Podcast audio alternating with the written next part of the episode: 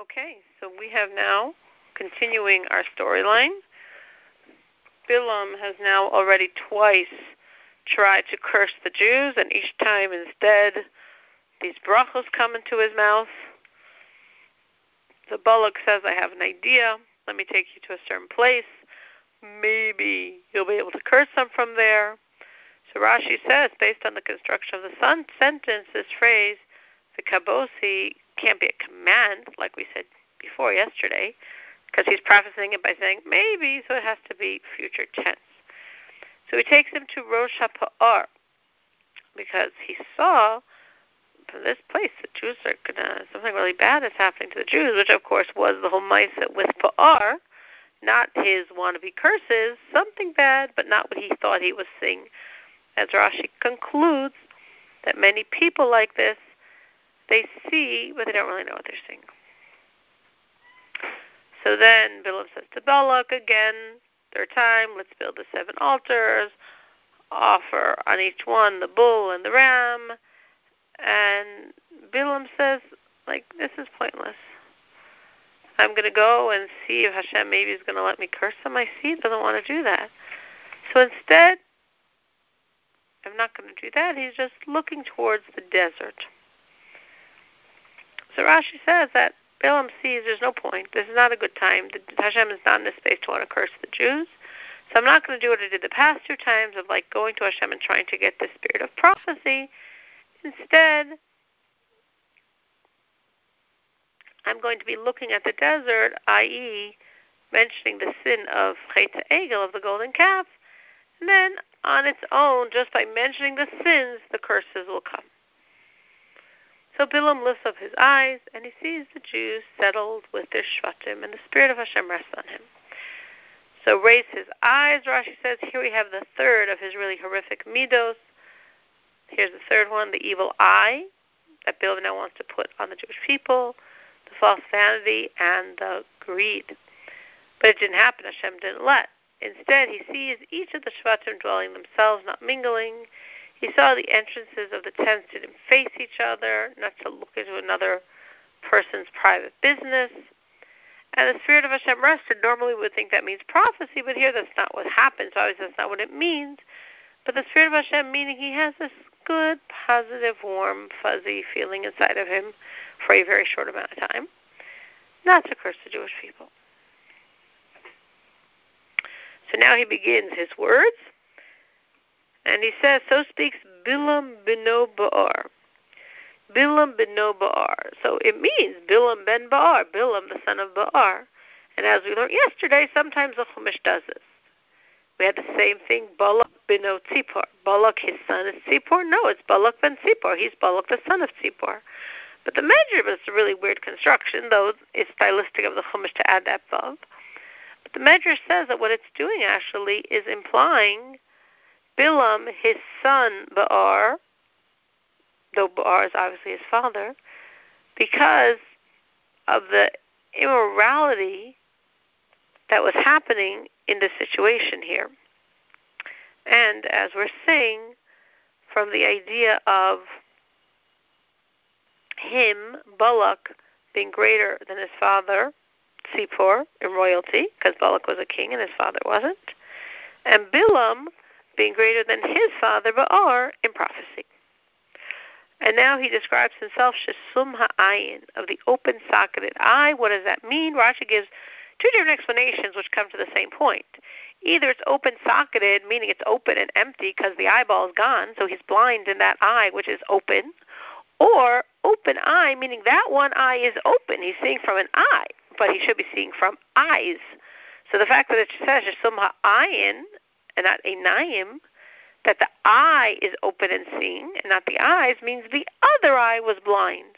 So in both interpretations, Bilam is seeing from one eye. The question is, is it Shesum Ayin means the blind eye that's open, or Shesum Ayin means the seeing eye? And the other one is messed up. And our Rabbanim say, why, why did Bilam become blind in an eye? Because what he just said, that Hashem is watching and counting all the zera of the Jewish people to find that potential child that will be such a saint. And Bilam's like, this is what God does. He looks at such things. So therefore Hashem said, in punishment to that, blinding his eye. Continuing to describe himself, he says, So says the one who hears what Hashem says, who sees visions of Hashem fallen with opened eyes. So what's fallen?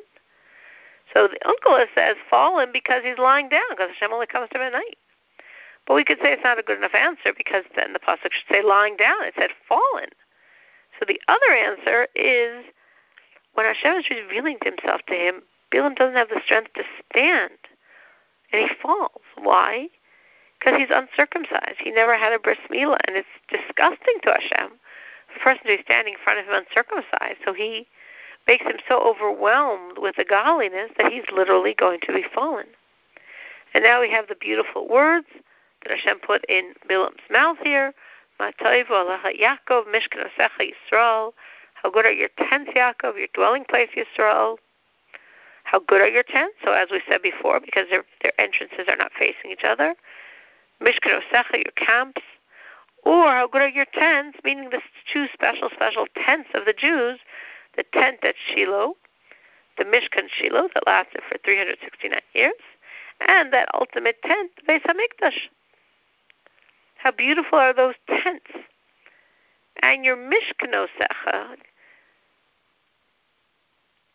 how beautiful are they even in their destruction? Why are they beautiful in their destruction? Because Mishkan temple is like Mashkon collateral. That it says that when Hashem destroyed the temple, because the Jewish people sinned.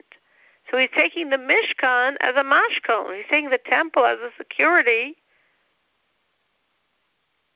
that God would take his wrath out on the Jewish people, not on the buildings.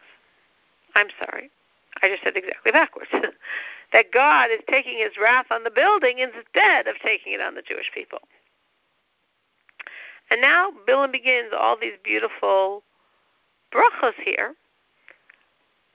They stretch forth like streams, like gardens by the river, like this beautiful tree that Hashem has planted, like cedar trees by the river.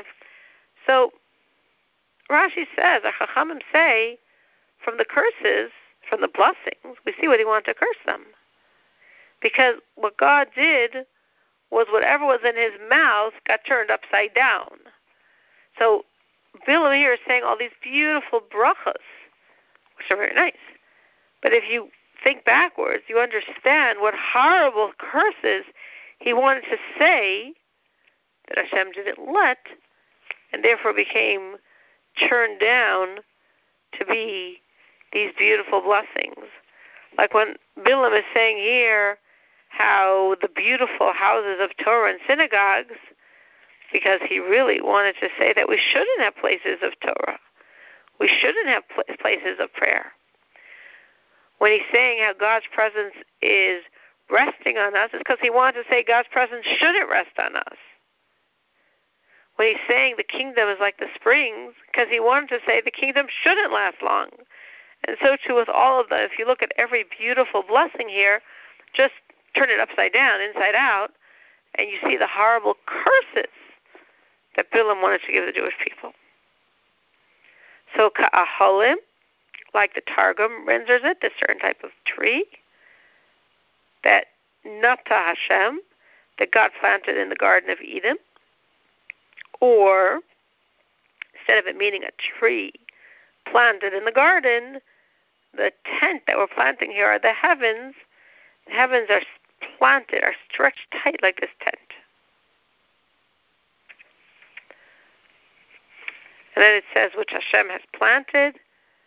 So wait, if we're talking about a tent, why are we talking about planting? If we're talking about trees, we plant trees. Do we plant tents? And Rashi says, yeah. The Chumash uses the word planting for tents as well as trees. Another beautiful pasuk of brachos. Water flows out from his buckets. His seed will have an abundant flow.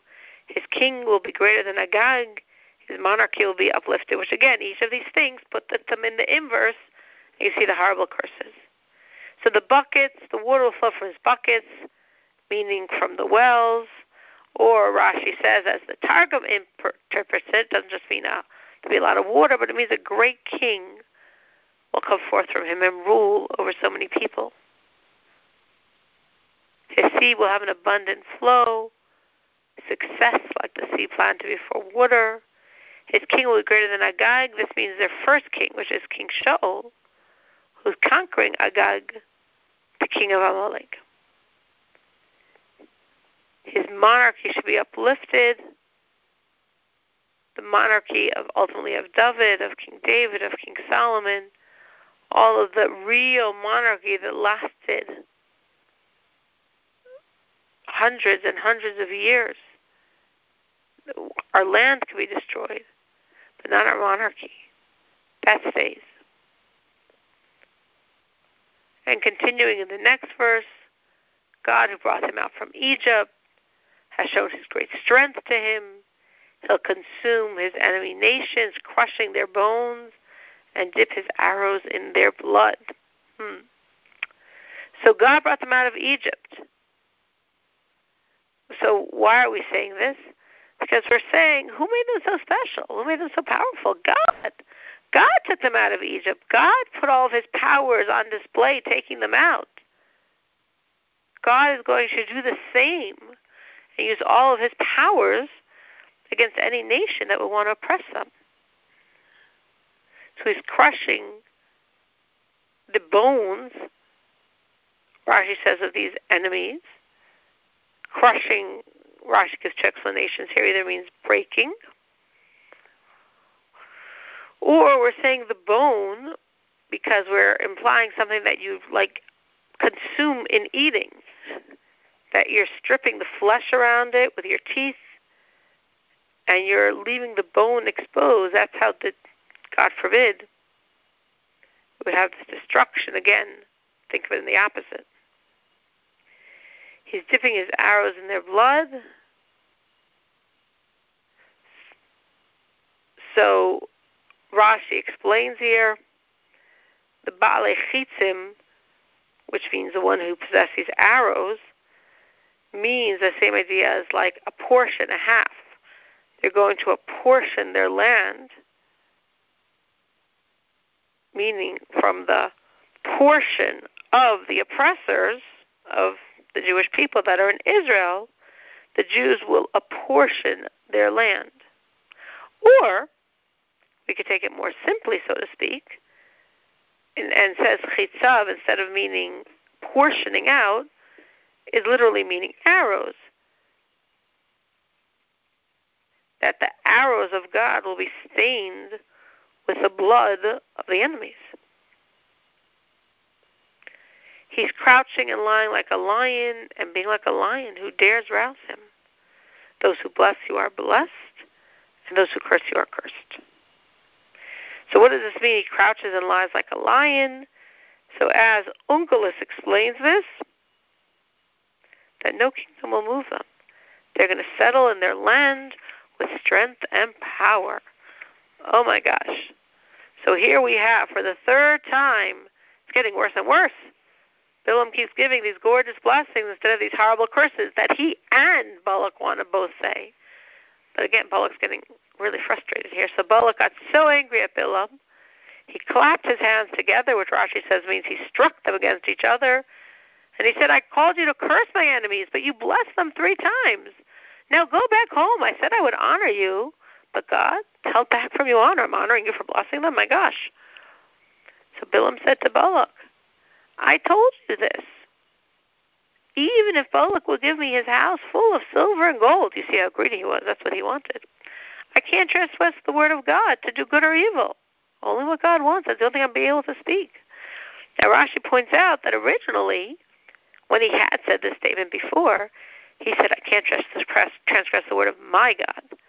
But here he doesn't say my God anymore because he knows that at this point, again, you know, don't get fooled by the blessings.